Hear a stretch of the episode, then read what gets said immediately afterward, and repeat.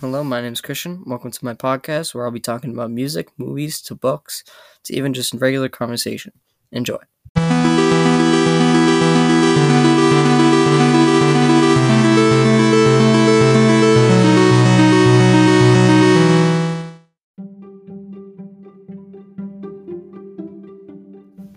Hello, welcome back to my podcast. My name is Christian, and today I'll be reviewing the movie Back to the Future.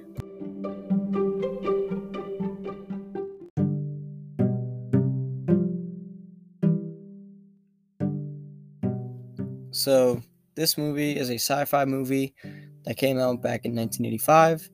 It became a uh, cult classic, or really just a classic in the genre of movies we have today.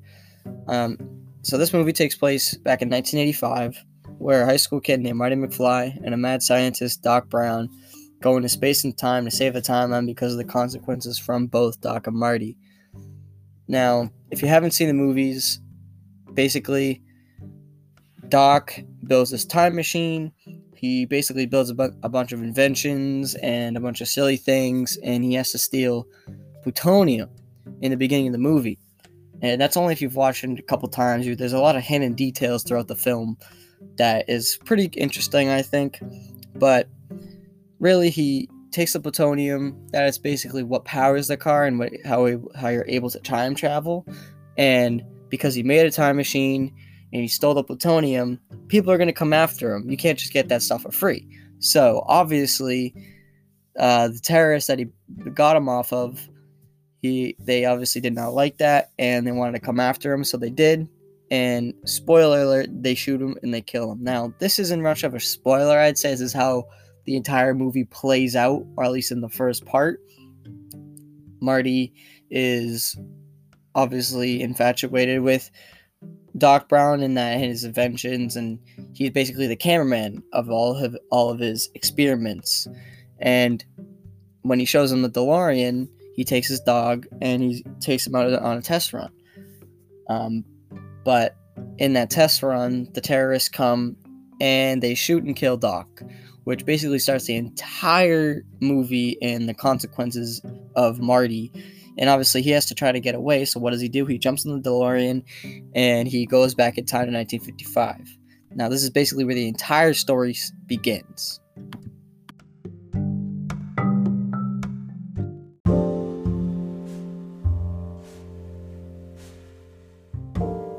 After Marty goes back in time to 1955, he's obviously seen by the the townsfolk that he's the outcast and he's different and he's this alien because he's in a suit that because obviously plutonium is nuclear so you can't really expose nuclear stuff to the bare skin. So obviously he's going to look like a psychopath or really an alien back in 1955 now he doesn't know where he is but he finds himself at his own home at his own home and back in 1955 now back in 1955 it wasn't made so he's looking at what they're now building as the Lyon Estates, and now he's looking at his old home basically torn down. It's not even built yet. So he's freaking out, and he's like, "How the hell am I gonna get back home?" So he goes to the town trying to ask for people, and the one person he runs into trying to get a coffee, trying to make sense of all this madness, is he sees his father or his younger father. And at the time, obviously, he didn't know he was gonna have a kid, but if you're if you see your father and you and then you're you as the father see your kid in public, that's gonna be a little bit weird. And especially you grow up thinking, oh, I know this kid who looks exactly like you. That would be very, very strange. Now what happens and basically screws up the timeline is that Marty, he jumps in front of the car because George is a perv and he's kind of spying on Marty's mom or Lorraine.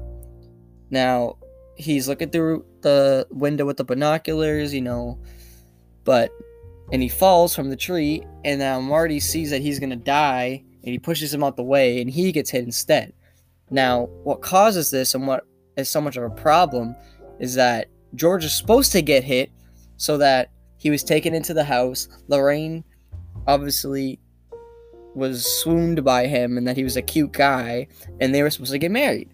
But now that's Marty. And now that Lorraine likes Marty, you see the problem, and now that that now that Lorraine is not infatuated with George or the father, Marty has to fix everything and basically make it that he George, Lorraine is in love with George instead of Lorraine being in love with Marty, or as he said, uh, Clark Kent or whatever he said back then, because he had these purple underwear. No, it was Calvin Klein, because obviously he didn't want to tell him his own name because it's his son. So clearly.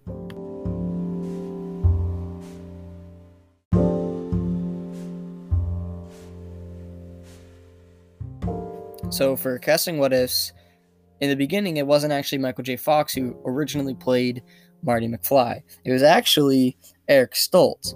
And they had about a couple months worth of film, but Zemeckis didn't really like Stoltz, so he they got rid of him, and then he was replaced by none other than Michael J. Fox. Now, it was sort of a tough thing to record the movie because he was also doing Family Ties at the time. So what he had to do is he had to go from Family Ties and then go into a van and like four at the morning and then go on the set of Back to the Future. And he would do that for how many long it would take for Family Ties and Back to the Future for get to get um, filmed. And obviously, we now see it was the better choice because Marty or Michael J. Fox plays that role 10 times better than anybody could. Same with Doc Brown. Really, every single person in their roles are very well, and I'll talk about that next.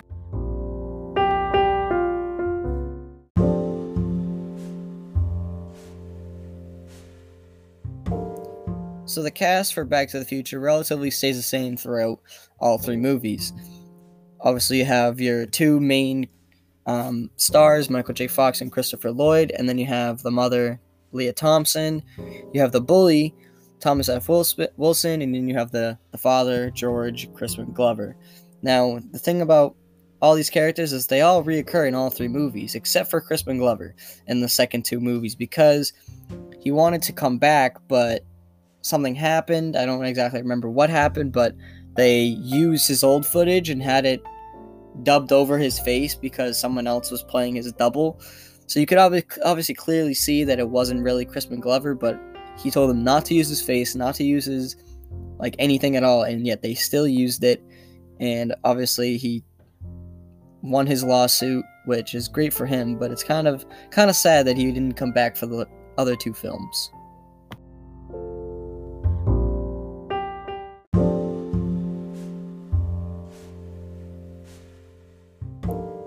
So with the movie's legacy, since coming out in, back in 1985, the movie has become a legendary movie and a fanfare for all sci-fi lovers, including myself.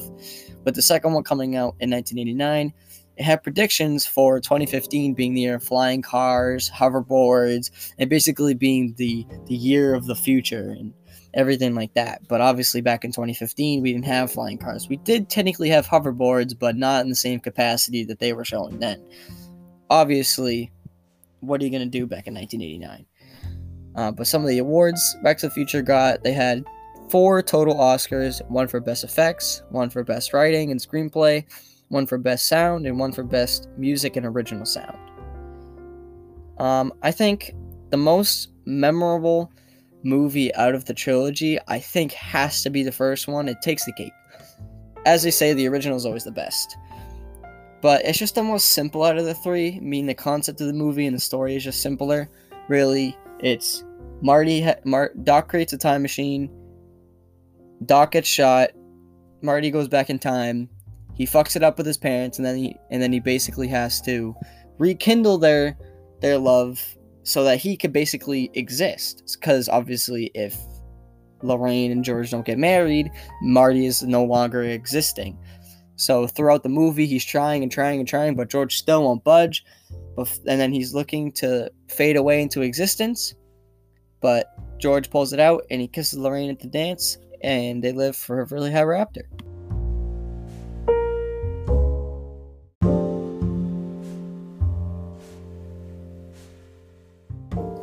And last but certainly not least, I say the most memorable scene. Now, I didn't really have much for this um, I'd say the three movies, uh, the trilogy of Back to the Future, is just the greatest of all time.